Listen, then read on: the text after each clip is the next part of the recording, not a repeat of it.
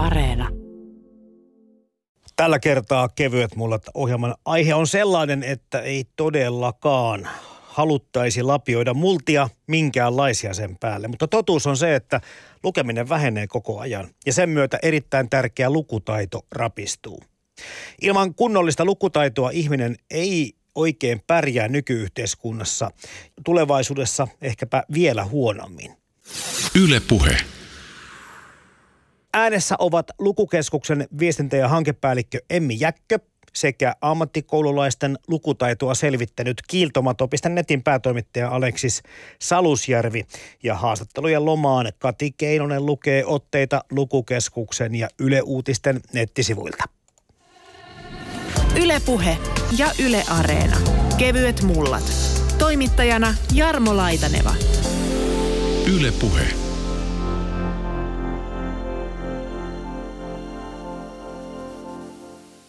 Emmi Jäkkö Lukukeskukselta, saitko ylimääräisiä sydämen tykytyksiä, kun lähestyin sua sähköpostilla kevyet mullat lukeminen?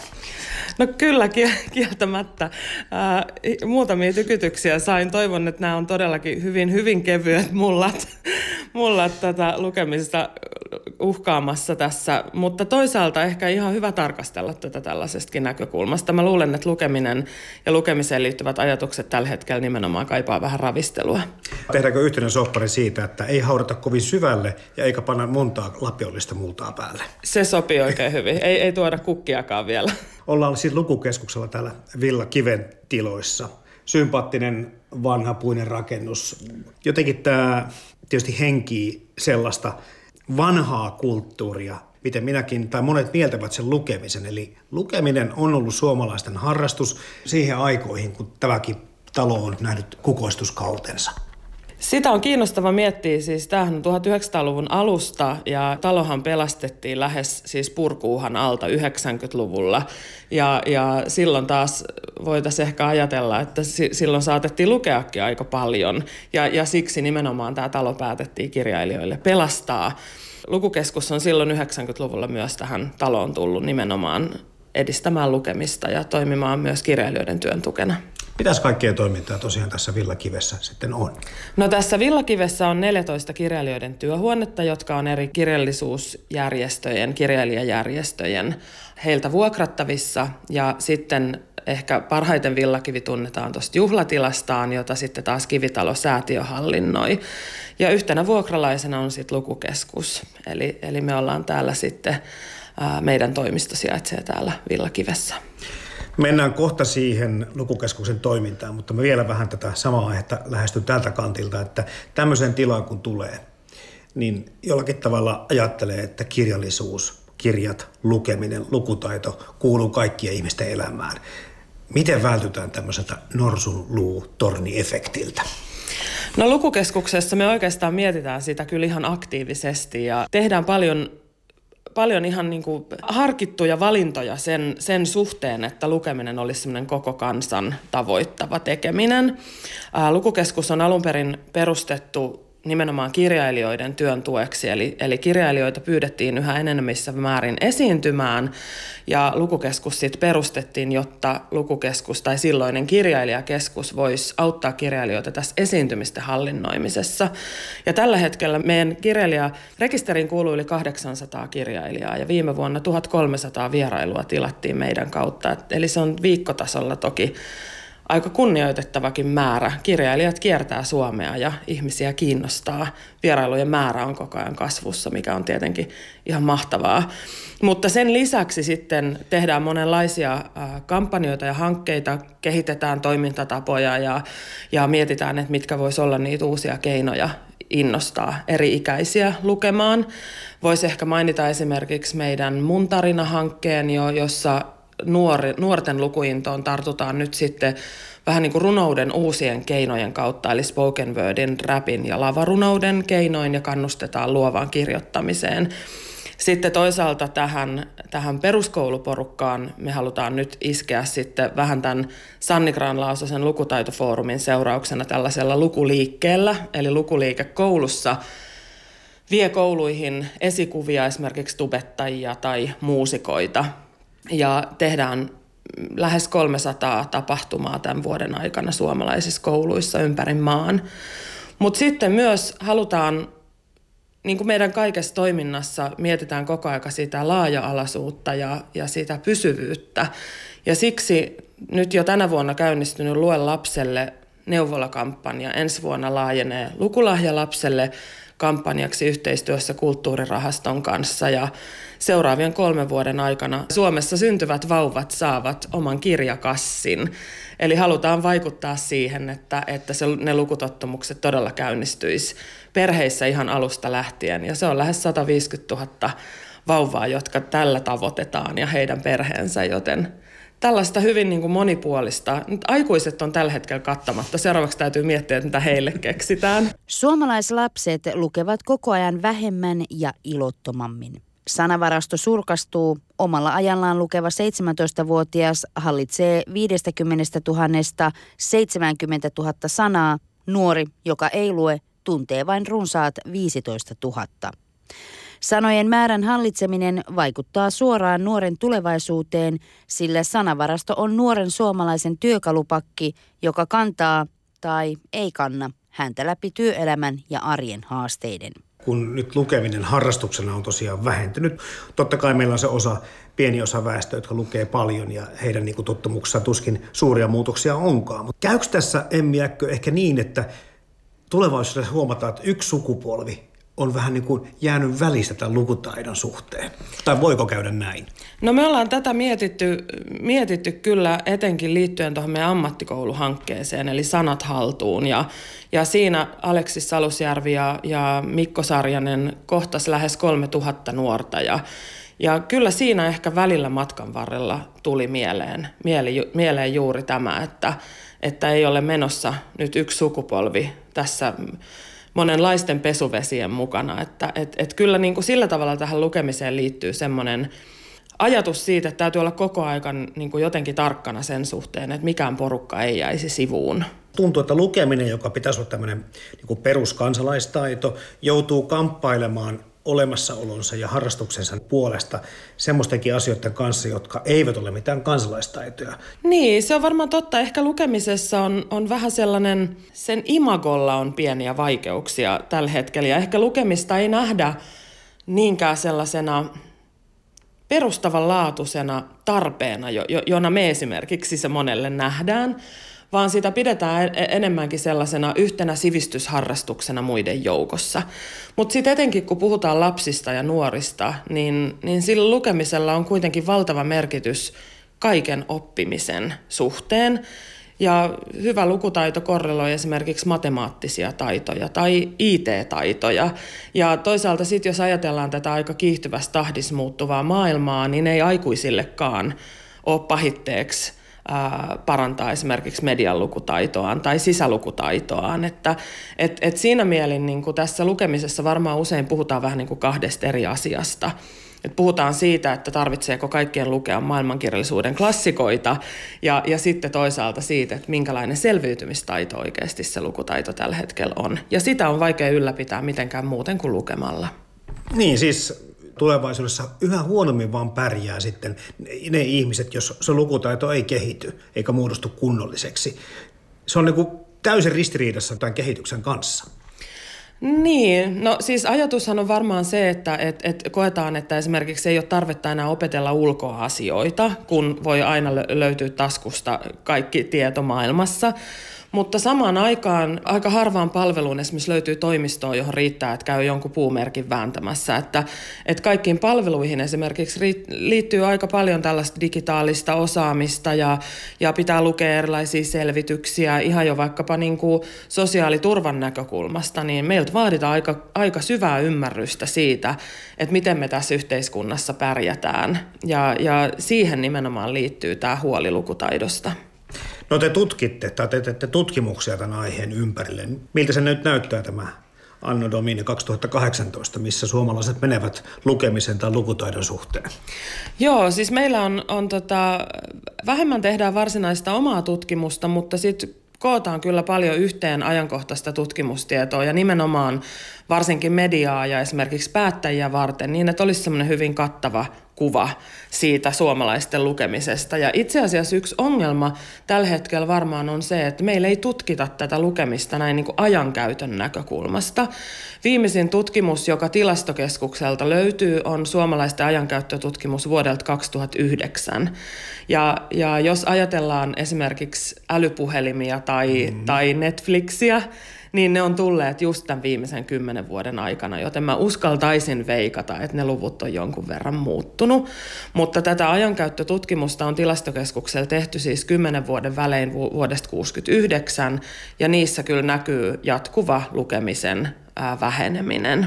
Että se käyrä kyllä on ollut laskeva, ei kauhean dramaattisesti, mutta kuitenkin. Siinä ei ole semmoisia nykäyksiä, ihan niin kuin se vielä romahduksia, vaan se on niin suoraan etenevä laskeva jana. No se on aika tasaisesti laskeva jana kyllä, mutta nyt kiinnostaa todella se, että milloin tehdään seuraava ajankäyttötutkimus ja mitä nyt on, on tapahtunut. Huonolla lukutaidolla varustettu ihminen jää helposti yksin. Lukutaito on yksi demokratian toteutumisen edistäjä ja sen voidaan nähdä vahvistavan sosiaalista identiteettiä, yhteisöjen voimaantumista ja yhteiskunnallista tasa-arvoa. Lukutaito antaa pohjan pärjätä informaatioyhteiskunnassa ja nykyisessä työelämässä. Mediakentän laajentuessa kriittinen lukeminen on yhä tärkeämpää.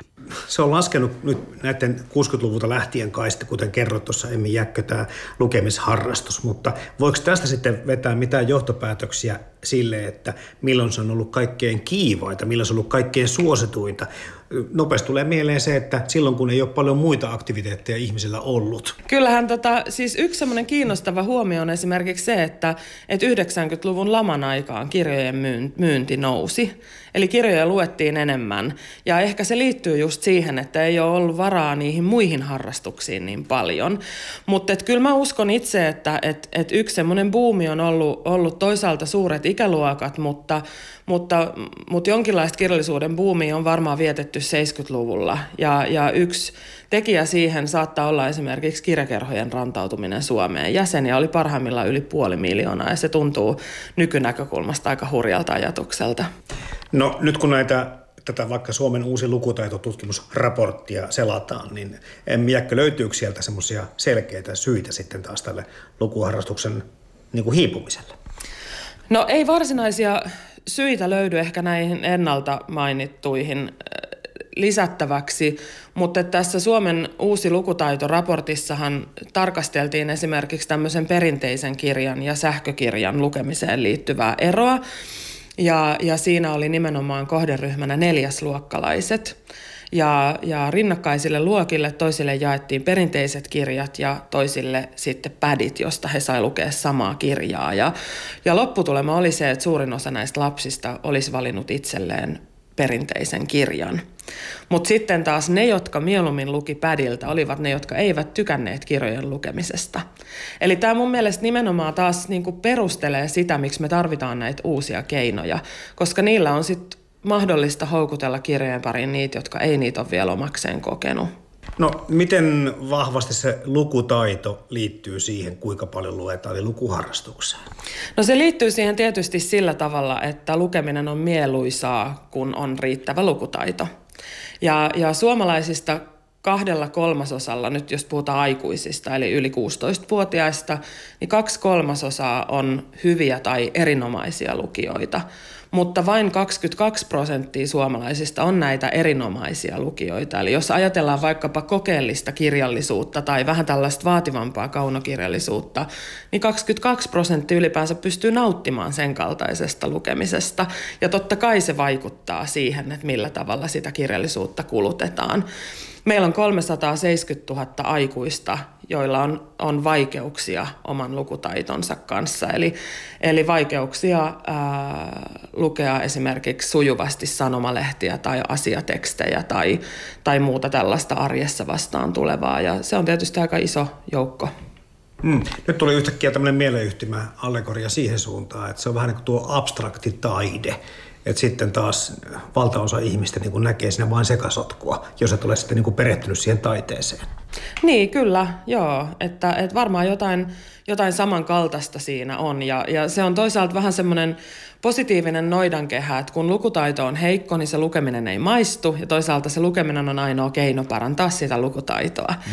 Ja, ja sen takia ehkä just mekin lukukeskuksessa pyritään löytämään näitä uusia innostavia tapoja siihen lukemiseen ja, ja jotenkin tunnistaa ne ongelmakohdat, mitkä ehkä saattaa olla siihen, että se luke, lukemisinto on laskenut ja, ja tarjota nimenomaan siihen kohtaan sitä apua, koska, koska varaa ei kuitenkaan ole, ole siihen, että, että tämä lukutaito yhä enenevässä määrin heikkenee.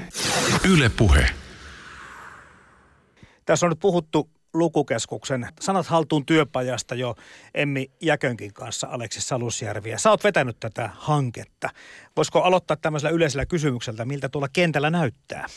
Maisema on rikas ja polveileva ja millä yhdellä havainnolla sitä on kauhean hankala kiteyttää.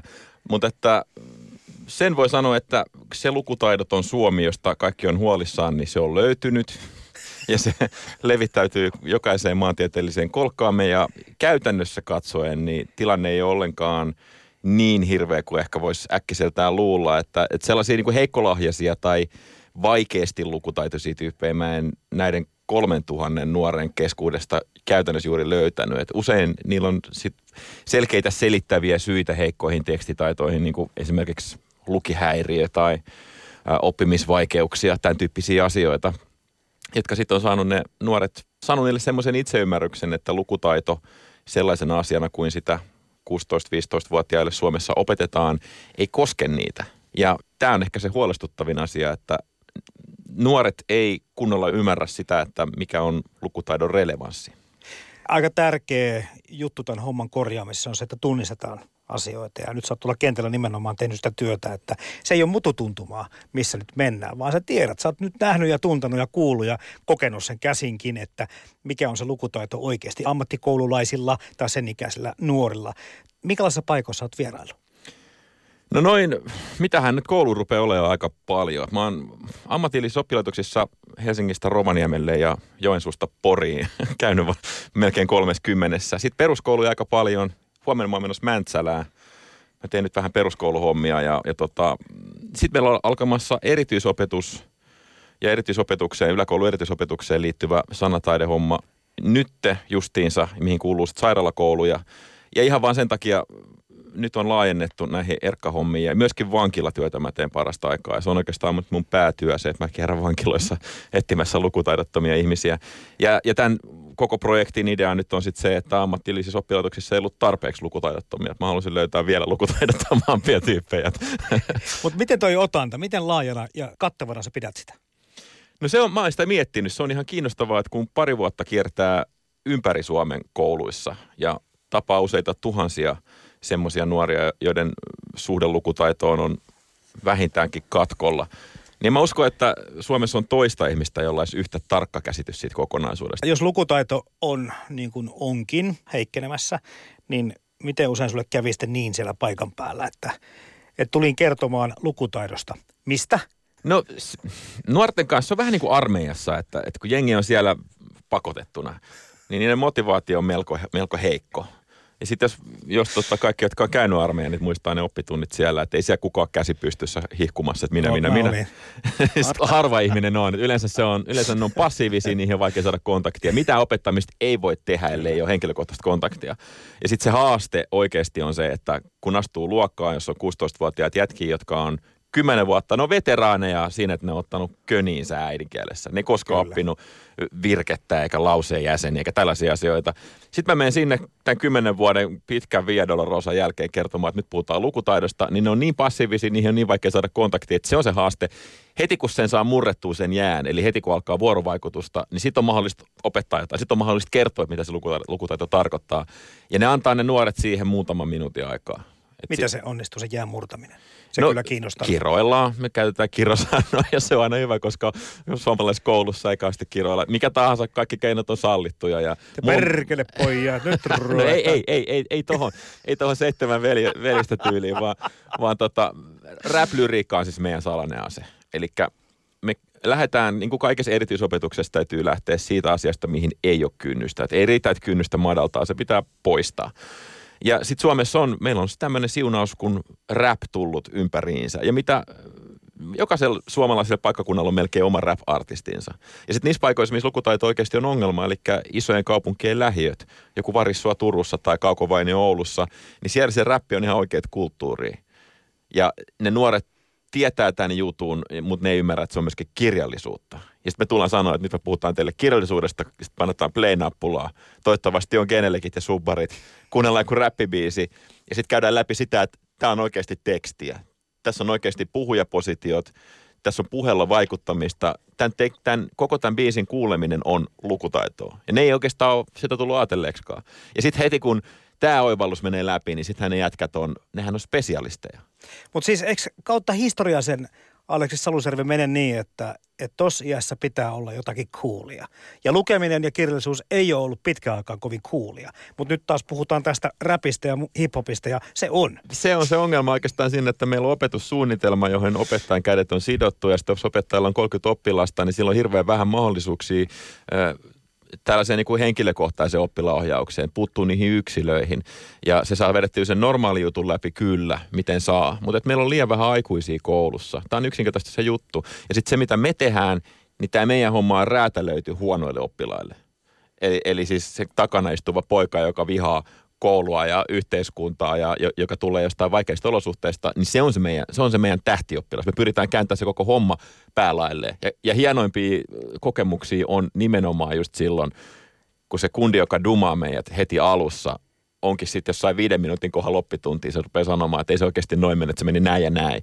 Ja, ja Biggie oli siellä, teki näitä juttuja ja, ja, ja niin kuin Comptonin lähiöstä se tietää kadun nimet. Ja sitten me ollaan niinku, sit, sit, sehän on heti, sit, sehän on professoritaso osa ja se kaveri siinä äikän tunnilla. Ja sitten se äikän maikka näkee sen, se vuorovaikutus muuttuu, sen, sen luokan dynamiikka muuttuu. Ei tässä oikeastaan mistään muusta kysymys kuin, että me tuodaan vähän joku uusi juttu sinne luokkahuoneeseen, vähän uudesta vinkkelistä, vähän rikotaan sitä, sitä vanhaa kaavaa.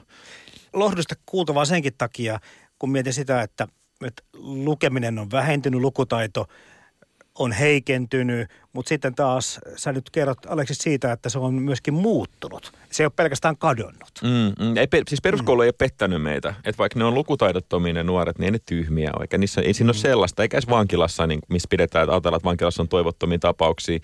Eh, ne kirjoittaa semmoista tekstiä, joka ei näytä heti muun tottuneen lukijan silmään normaalit suomenkieliset tekstiltä, mutta sitten taas ilmaisuvoimaltaan ne on aika korkean tason tekstejä. Ja sitten jos me keskitytään siihen, että mitä ne, mitä ne haluaa sanallistaa ja miten me voidaan auttaa niitä ihmisiä sanallistamaan omia ajatuksiaan, niin ne, on, ne, ne lähtee aika hyvältä tasolta.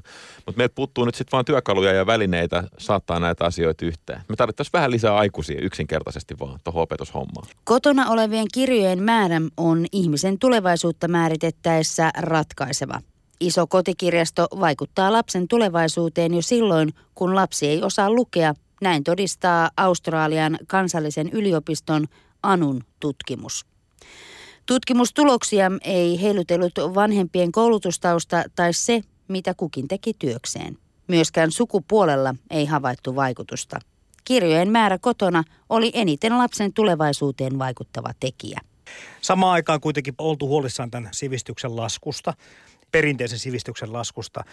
Ja sitten ollaan uutisoitu siitä, kuinka maailman väestön älykkyyskin on lähtenyt pikkuhiljaa menemään alaspäin, että huippu on tässäkin saavutettu. Sitten tulee kaikenlaisia aika hurjaa negatiivista uutisointia vaikka siitä, kuinka me ollaan tuhoamassa maapallo ihan näillä näppäimillä. Sitten meillä on kaikenlaista vihapuhetta, meillä on ongelmia, jotka tekis mikkusen mieli liittää tähän samalla kysymykseen mm. siitä, että mitä me luemme ja mitä me ymmärrämme siitä, mitä me luemme, mihin me suhtaudumme vakavasti ja onko kaikki mututieto ja kaikki skeida, mitä me tuolla luetaan, niin onko se totta ja kannattaako sitä lähteä levittämään eteenpäin. Mä en nyt tiedä, onko se oikein laittaa tämä samaan vyyhtiin, mutta, mutta tämmöinen kiusaus No on. mä oon miettinyt ihan sam- samoja ajatuksia, että jos on heikko lukutaito, niin luultavasti asema yhteiskunnassa tulee olemaan aika heikko myöskin. Ja sitten meillä on, meillä on niinku, se, se lukutaidon suhteen on vähän sama kuin vaikka fyysisen kunnon, että me tiedetään, että kannattaisi käydä lenkillä. Vaikka hankki koiraa ja kusettaa sitä pihalla, koska sitten luultavasti säästyy sit diabetekselta, kun vähäis tekee jotain. Mutta silti näin ei tapahdu, silti diabetes on maailman nopeimmin leviävä tauti, vaikka se ei edes tartu. e, nämä jotenkin, mun mielestä se vaan kertoo siitä, että maailmassa tapahtuu tällaista polarisaatiota parasta aikaa ja mun se muutosta on tapahtunut länsimaisissa yhteiskunnissa vähän kaikessa. Että meillä ei ole enää suorittavaa työtä kauheasti. Meillä on aika korkean osaamistason vaativia ammatteja ja ne nuoret jos ei ne nyt ole hyviä koulussa, saat, sanotaan, että sä oot kolmasluokkalainen, että sä oot jo pari vuotta käynyt ja tiedät sun taso verrattuna niihin muihin ja huomaat, että okei, että mä tunkin nyt takamatkalta. Ja sitten jos on kotona ongelmia, että on vaikka päihdekoti, että, että sieltä ei tule mitään tulta purjeisiin, niin, niin kyllä siinä varmaan alkaa miettiä, että onko tämä mua varten tämä maailma. Että onko tämä niinku oikeasti mua varten. Ja sitten hyvin varhaisessa vaiheessa meille myöskin iskostuu mieliimme se, että että tämä on rakenteellinen työttömyys, joka huitelee kymmenes prosessissa, on vähän niin kuin tämä meidän systeemiin vaatima edellytys kaikelle. Ja sitten me nähdään ostarilla ne tyypit, jotka juo kaljaa siellä heti aamusta, jotka ei osallistu tähän maailmaan. Ja tämä on se, tämä on se kierre, mikä oikeasti on huolestuttavaa vähän kaikkialla. Meillä tapahtuu sosiaalinen nousu, mahdollisuudet sosiaaliseen nousuun vaikeutuu ja hidastuu. Suomessa on käännettä ihan sama, että sossuperheiden lapsista tulee sossuperheitä, jolloin sitten jo niin kuin äidinmaidossa imetään se itseymmärrys, että tämä ei ehkä ole mua varten, tämä maailma ei ehkä ole mua varten, tai että sossut hoitaa, tai mitä tahansa. Niin kuin se onkin, joka, joka, joka niin kuin ajaa ihmisiä sen reunan yli, joka tekee tästä tämmöisen niin kuin hyvinvointivaltion ja yhtenäiskulttuuri- ja kansalaisyhteiskunnan. Että eihän ne sitä äänestäkään. Me tiedetään, että niitä tyyppejä syrjäytyy valtavat määrät. Suomessa asuu enemmän ihmisiä yksin kuin koskaan aikaisemmin. Ja sitten ne, ne ihmiset myöskin sit lääkitsee itsensä psyykelääkkeillä ja on masentuneita, ne, ne ei saa lapsia. Ne ei osallistu, ne ei ole mukana. Ja sitten se näkee sen kehityksen. Mä luulen, että se on vähän kaikissa maissa aika samanlainen kuvio. Mutta, länsimaissa vai? Niin länsimaissa. Ihan niin kuin mä luulen, että kaikissa, no, no, no, siis, no, Kiinassa tapahtuu tällä hetkellä talouskasvua ja se ei ole kunnon demokratia, mutta se ei haittaa niitä, koska mm. siellä on paljon enemmän mahdollisuuksia. Kellä hyvässä, joka nyt on suurin piirtein terve ja, ja pystyy tekemään töitä sitä suorittavaa työtä on nimenomaan siellä, että se on erilaisia ongelmia sitten taas, mitä ne siellä kohtaa. Mutta länsimaissa ja EU-ssa tämä on semmoinen asia, mitä me ollaan nyt katsottu Kreikkaa sivusta, kun se on murjottu köni ja mitä tapahtuu Italiassa, niin kukaan ei oikein tiedä, mutta me, se me tiedetään, että tämä meidän talous perustuu tämmöiselle maailmankatsomukselle, jossa sit, nyt sitten kun hallitus toisensa jälkeen alkaa puhua kestävyysvajeesta ja alkaa puhua siitä, että kuka, kuka on niin kuin huoltosuhteessa, niin kuin, ketkä on taakkoja.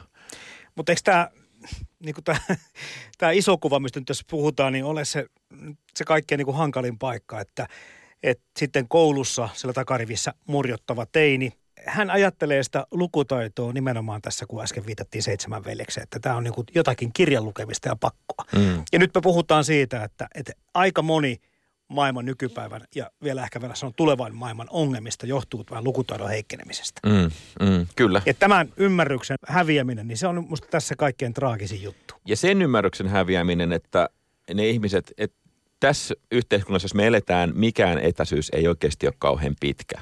Että kuka hyvänsä ihminen voi saada kenet hyvänsä ihmisen kiinni. Että jos mulla on huolta siitä maailmasta, jossa mä asun, tai siitä taloyhtiöstä, jossa mä asun, niin mä voin viedä se vaikka ministerille asti. Lopulta se onnistuu, koska tämä on semmoinen yhteiskunta, joka, jossa kaikilla on kuitenkin yhtäläiset oikeudet puuttuu asioihin. Mutta jos ei, jos, sitä, jos ei usko niin, jos ei ajattele, että kuka olisi musta kiinnostunut, niin sit jää ulkosyrjälle, sit jää veksi. Mutta se lukutaito, mitä mä opetan ja mistä me puhutaan, niin on nimenomaan elonjäämistaito. Taito. Et lukutaito on elonjäämistaito. Ihan siis niin, että jos ajat autoa, etkä osaa lukea liikennemerkkejä, niin se on hengenvaarallista. Ja sitten semmoiset tyypit, jotka ovat vaikka viisivuotiaita, jotka selkeästi ei osaa lukea liikennemerkkejä, niin ei ne aja autoa, niiden puolesta päätetään. Ne sidotaan sidotaan istumeen, laitetaan turvaistumeen ja, ja tota, ne ei saa tehdä päätöksiä, niiden puolesta tehdään ne päätökset. Ja tämä sama pätee ihan kaikessa. Jos sä meet, käyt oikeutta ja, ja sut on haastettu oikeuteen ja sit sä osaa lukea lakia, etkä ymmärrä siitä mitään, niin sit sun puolesta päätetään. Sun pitää palkata joku tyyppi, joka on siinä ammattilainen ja se yrittää sitten hoitaa sen sun homman. Miten selvästi sä näet sen, että, että tässä tehdään nyt sitten lainausmerkeissä, mutta kuitenkin kevyitä multia heitellään lukutaidolle tai lukemiselle, niin miten hyvin sä erotat sen tuolla? Meillä on hirveän lyhyt matka siihen, että olisi edelleenkin tosi to, tiivis yhtenäiskulttuuri, ja, ja jossa, jossa kaikkia tarvittaessa kaikki olisi mukana. Meillä on perusrakenteet on hirveän hyvät ja toimivat. Niissä ei ole ongelmia ollenkaan. Se, mikä tässä on huolestuttavaa, on se, että kun me nähdään, että me ollaan menossa huonompaan suuntaan, että jokainen päivä on huonompi kuin edellinen, se synnyttää sen tunteen, että on repeytymässä. Käytännössä se näkyy, näkyy niin kuin jotenkin semmoisena niin kuin kohtaloallistumisena, tämän tyyppisen niin kuin resignoitumisena sille, että ora, että tämä nyt uppoo tämä meidän laiva. Että hyvinvointivaltio on kuollut ja jokainen taistelee nyt sitten vaan niin kuin omasta paikastaan auringossa. Se tietoisuus on se ongelma. Et, et se on vähän niin kuin, että meillä olisi, meillä olisi jääkiekkojoukkoja, jossa on edelleenkin maailman parhaat pelaajat, mutta sitten niillä olisi niin kuin, se, ne, ne olisi niin kuin just ylittänyt jonkun oman huippu, Nelikymppisiä. Niin, nelikymppisiä. ja sitten ne niin kuin miettii, että ei se syöttö enää lähellä lapaa. Ne voisi edelleenkin voittaa maailmanmestaruuden, mutta kun se tietoisuus on se, että jokainen päivä on huonompi kuin edellinen, niin se on se, mikä sitten niin jotenkin saa sen luistimen raskaaksi ja se homma tuntuu ihan tervajuonnilta.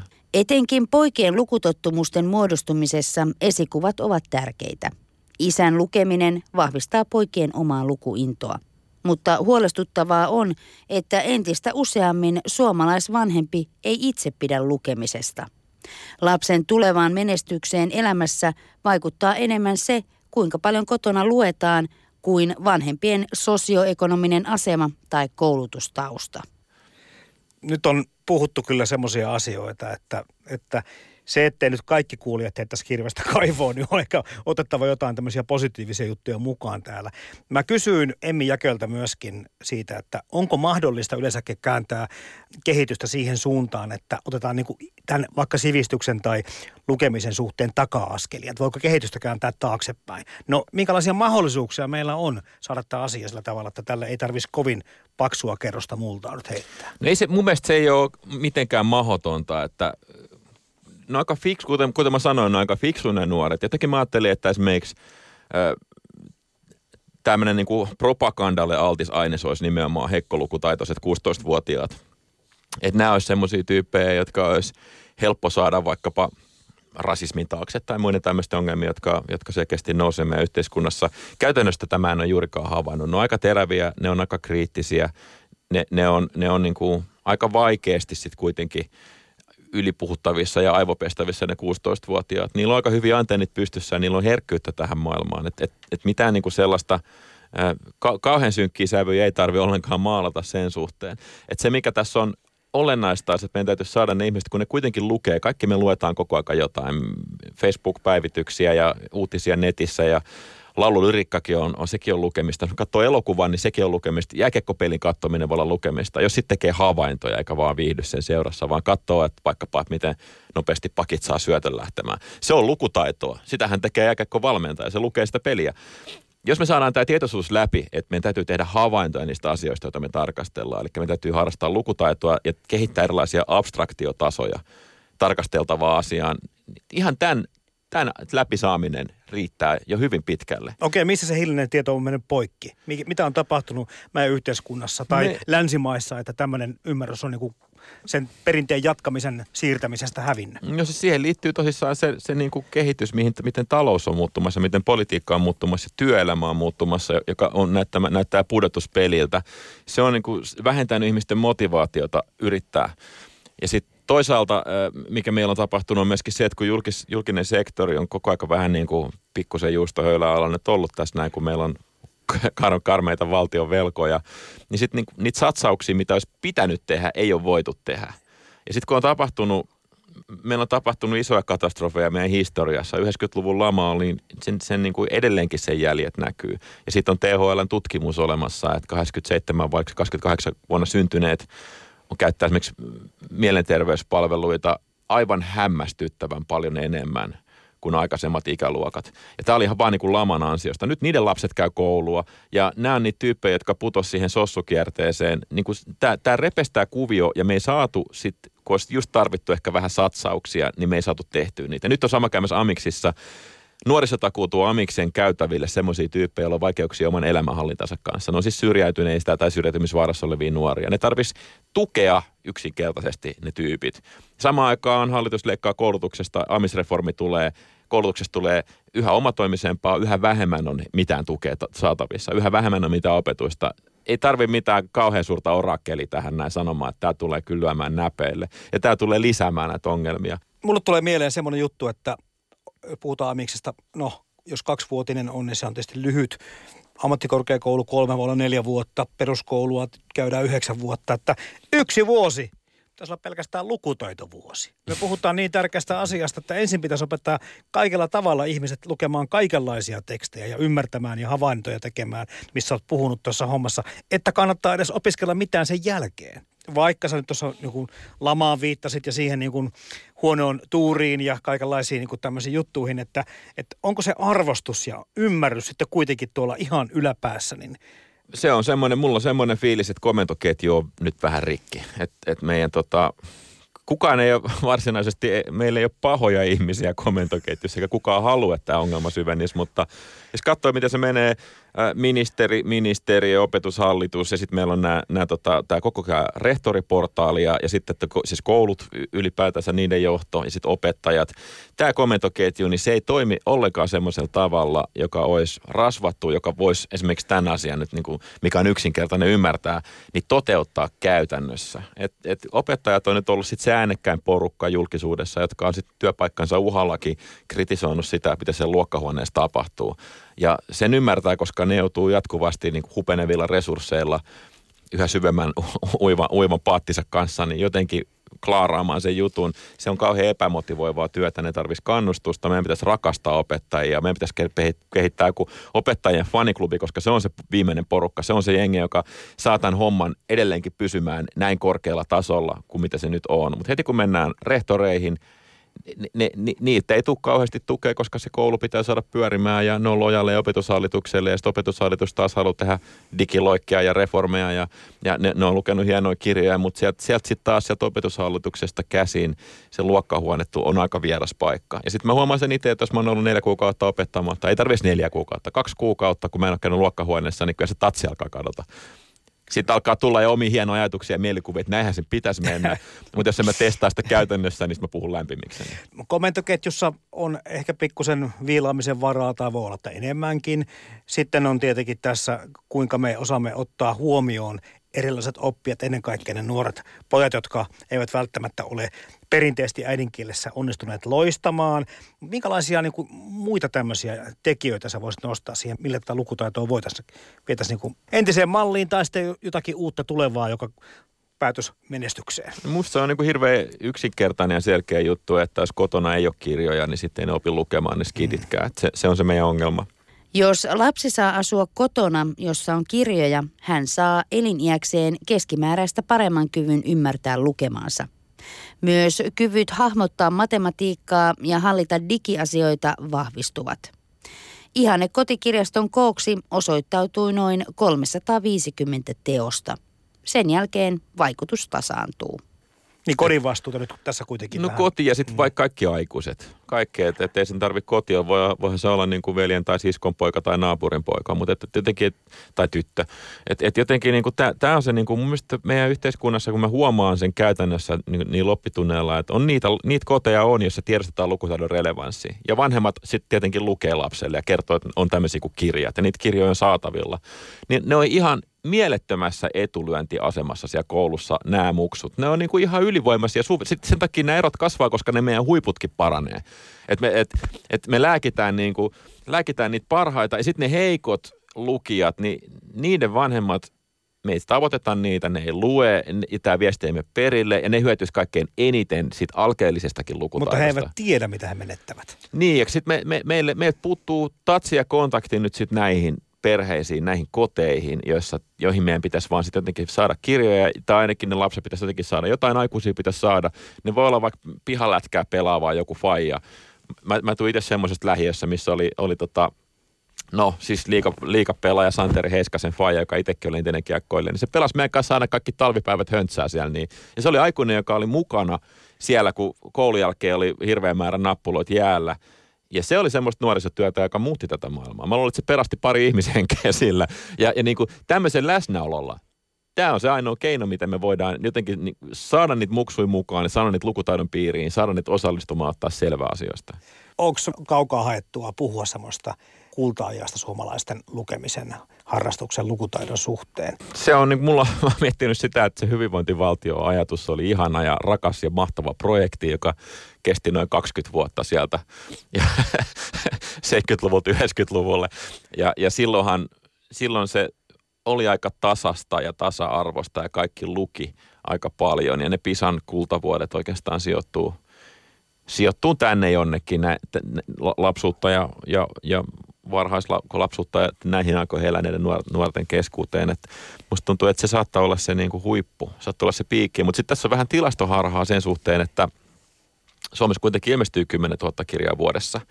Meidän koulutustaso on aika korkea. Nyt se on vähän laskenut, mutta se on kuitenkin kasvanut koko aika.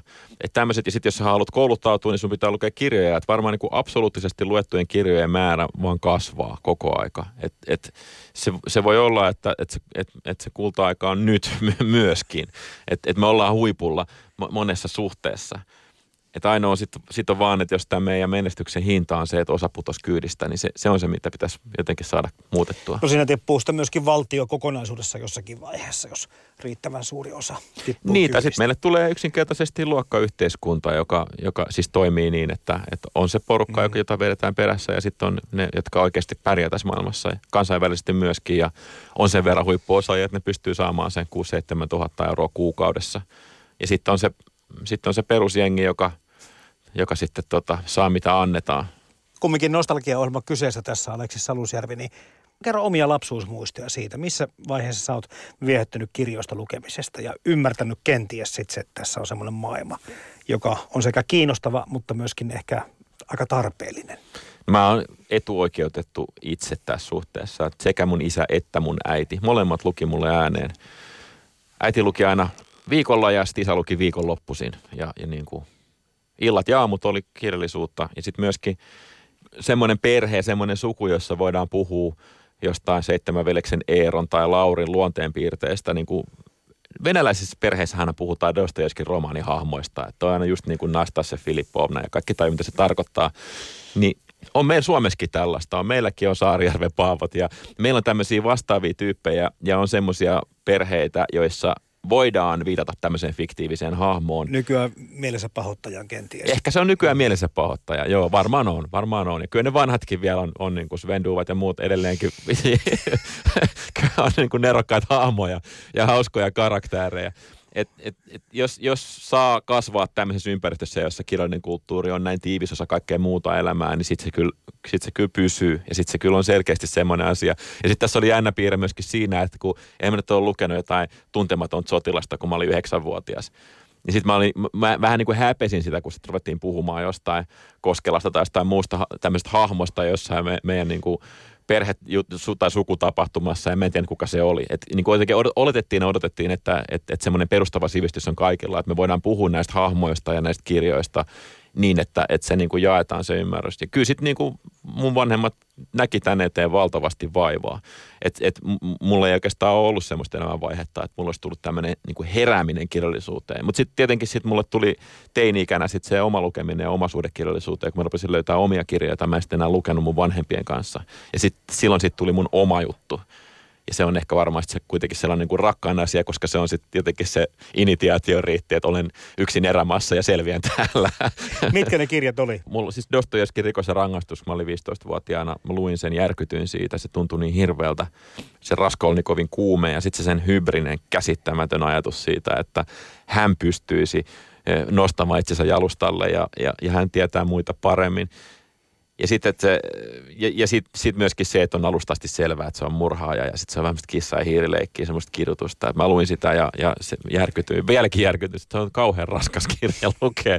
Mutta se oli sellainen kirja, joka, joka puhutteli mua enemmän kuin mikään muu aikaisemmin. Ja sitten Uolevi Nojonen, suomalainen ihana nuorten kirjailija, jonka tota, kirjoja mä luin, kun mä olin sitten aika paljon nuorempi. Se oli ehkä ihan ensimmäistä yksi, yksi näistä lukukokemuksista, semmoinen kuin askeetti ei komplekseja. Olevi Nojonen on, on hieno kirjailija, hieno, että meillä on sellainen. Ja se otti mut musta kopiin just siihen ikään, mitä me nyt huomataan, että missä, missä nuoret lakkaa lukemasta, jossa se katkee se, se niiden suhde. Me tarvitaan uusi Olevi Nojonen. Yle Puhe. No, mitäs olet mieltä, Emmiäkkö, siitä, että, että riittääkö toimenpiteet, jos mietitään vaikka tätä niin kuin ihan valtiollista yhteiskunnan asettamaa määrätietoista työskentelyä tai lukutaidon ylläpitämiseksi tai jopa kehittämiseksi? No kyllä tässä varmaan pitää, pitää aika sille laaja-alaisesti miettiä tätä asiaa ja, ja, ja nimenomaan tunnistaa niitä sellaisia kohtia, jossa, jossa homma voisi niin sanotusti lipsahtaa. Mm.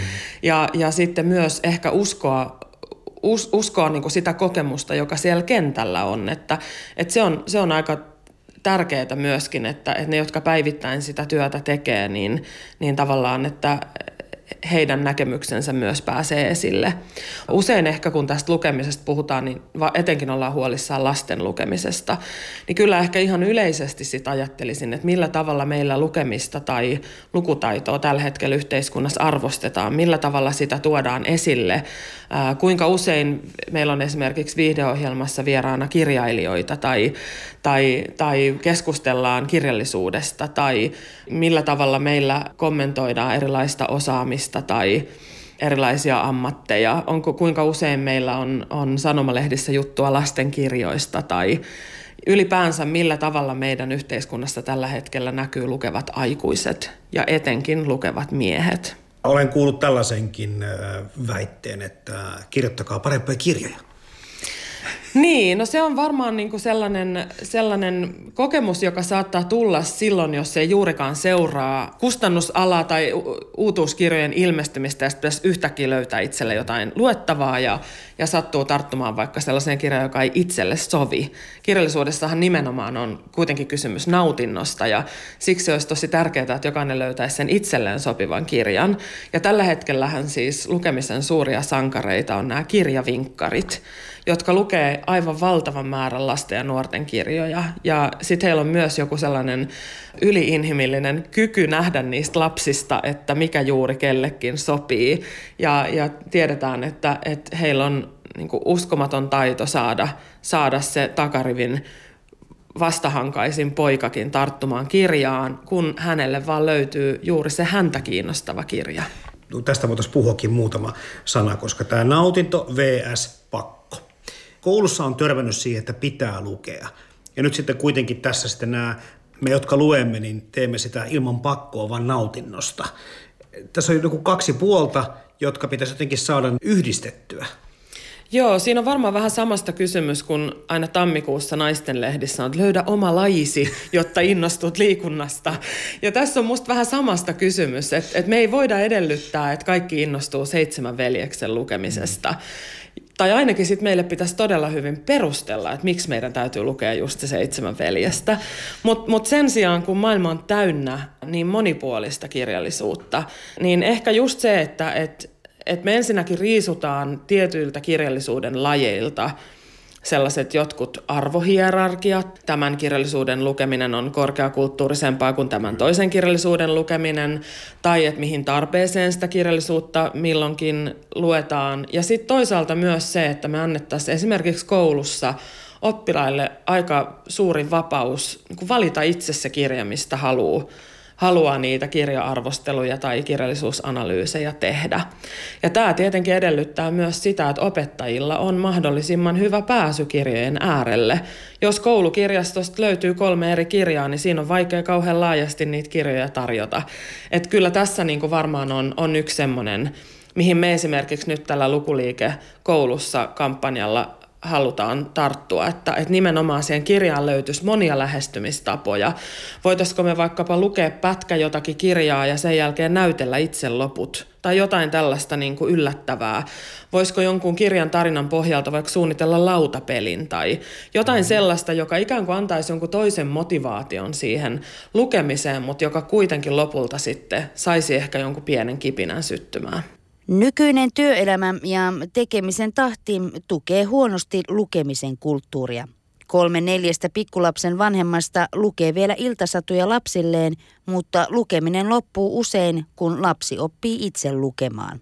Hillitön kiire arjessa ei anna tilaa lukemiselle ja siihen rauhoittumiseen keskittyminen on aikuisillekin vaikeaa.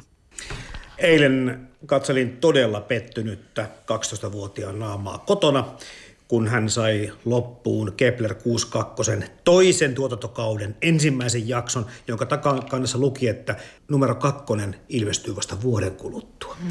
Eli hän löysi Timo Parvelan mm. yhdessä työssä tekemän Kepler 62 ehkä puoli vuotta sitten, ja se teki hänestä lukijan. Mm.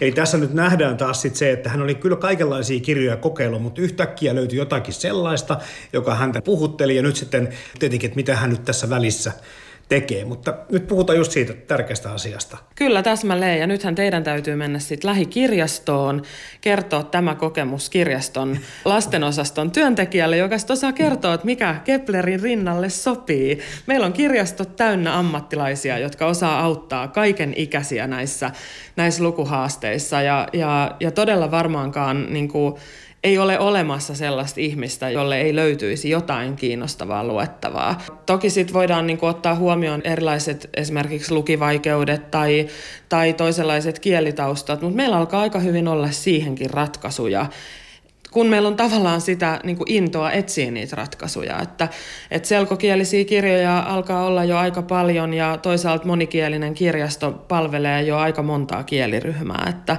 että enemmän just kysymys on siitä, että me pidetään laajasti sitä lukemista yllä ja siitä tulee vähän sellainen kansanliike, johon, johon kaikki haluaa lähteä mukaan. No onko sillä, Emmi Jakka Lukukeskukselta, sun mielestä merkitystä missä muodossa kirjallisuutta tai kirjan sisältöjä nautitaan? Onko se tosiaan tämmöinen vanha-aikainen kirja, sähkökirja, äänikirja, mitä näitä nyt sitten tulevaisuudessa voi olla muitakin muotoja?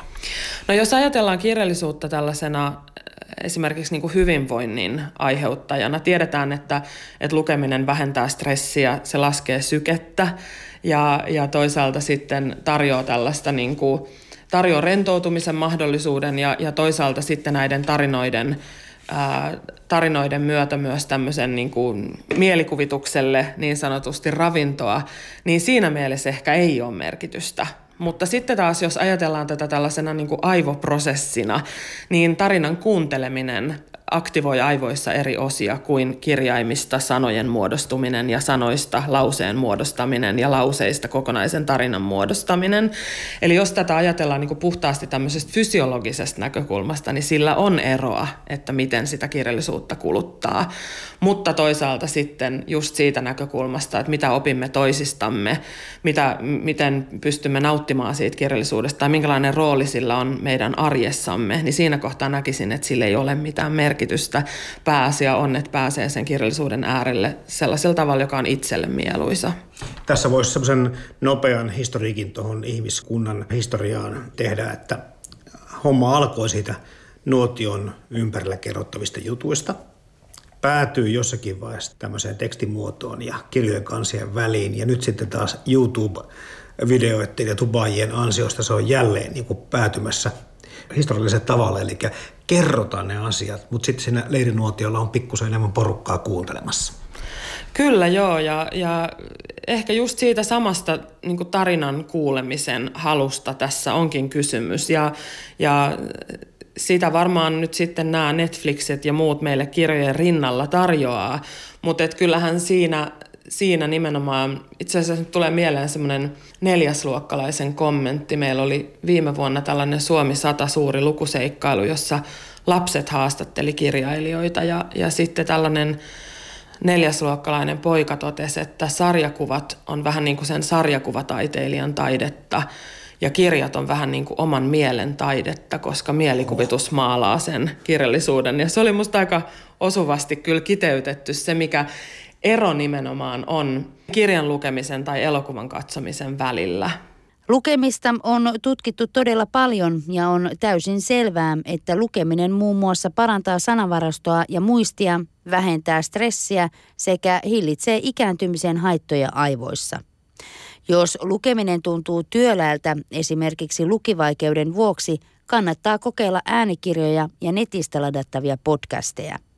Nimittäin kuunteluun voi yhdistää jonkin toisen stressiä lieventävän aktiviteetin, kuten luonnossa liikkumisen, jolloin stressi kaikkoa tehokkaasti.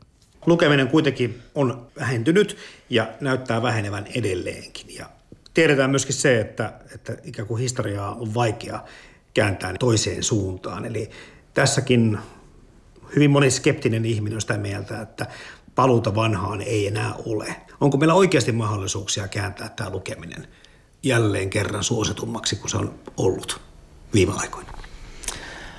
Totta kai on. siihen tietenkin täytyy uskoa, mutta se ei välttämättä tapahdu niillä keinoilla, millä me ollaan totuttu sitä ajattelemaan. Siihen voi löytyä ihan niin kuin sellaisia tapoja, joita me ei ole vielä keksittykään, mutta, mutta yhtä kaikki tällainen niin kuin tarinoiden merkitys varmasti tulee säilymään ja itse asiassa tulee varmaan vahvistumaankin. Mitä enemmän, tai kun meillä on koko ajan enemmän ja enemmän informaatiota tarjolla, niin siitä informaatiotulvan keskeltä varmaan välittyy ne, jotka pystyy parhaiten sen oman tarinansa kertomaan.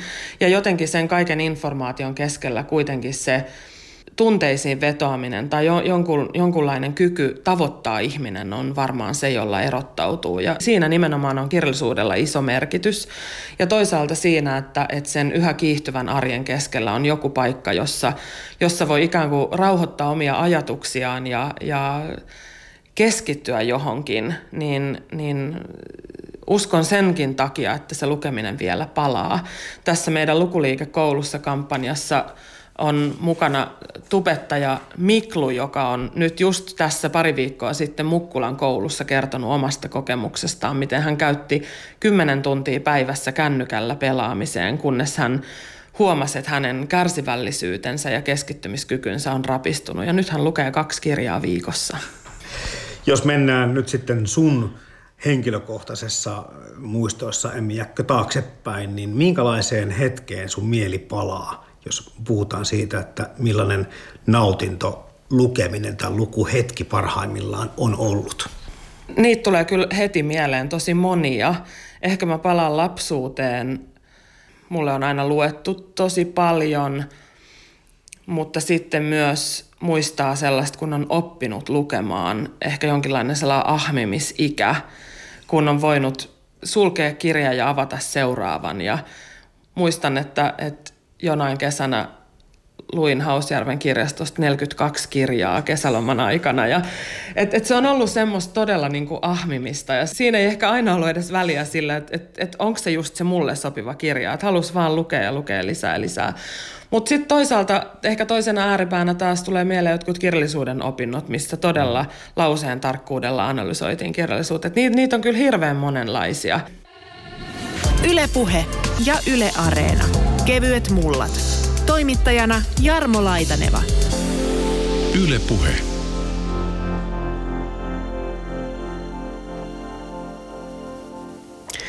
Äänessä siinä edellisenä lukukeskuksen viestintä- ja hankepäällikkö Emmi Jäkkö sekä aikaisemmin ammattikoululaisten lukutaitoa selvittänyt kiiltomato netin päätoimittaja Aleksi Salusjärvi. Ja haastattelujen lomaan Kati Keinonen luki otteita lukukeskuksen ja Yle Uutisten nettisivuilta.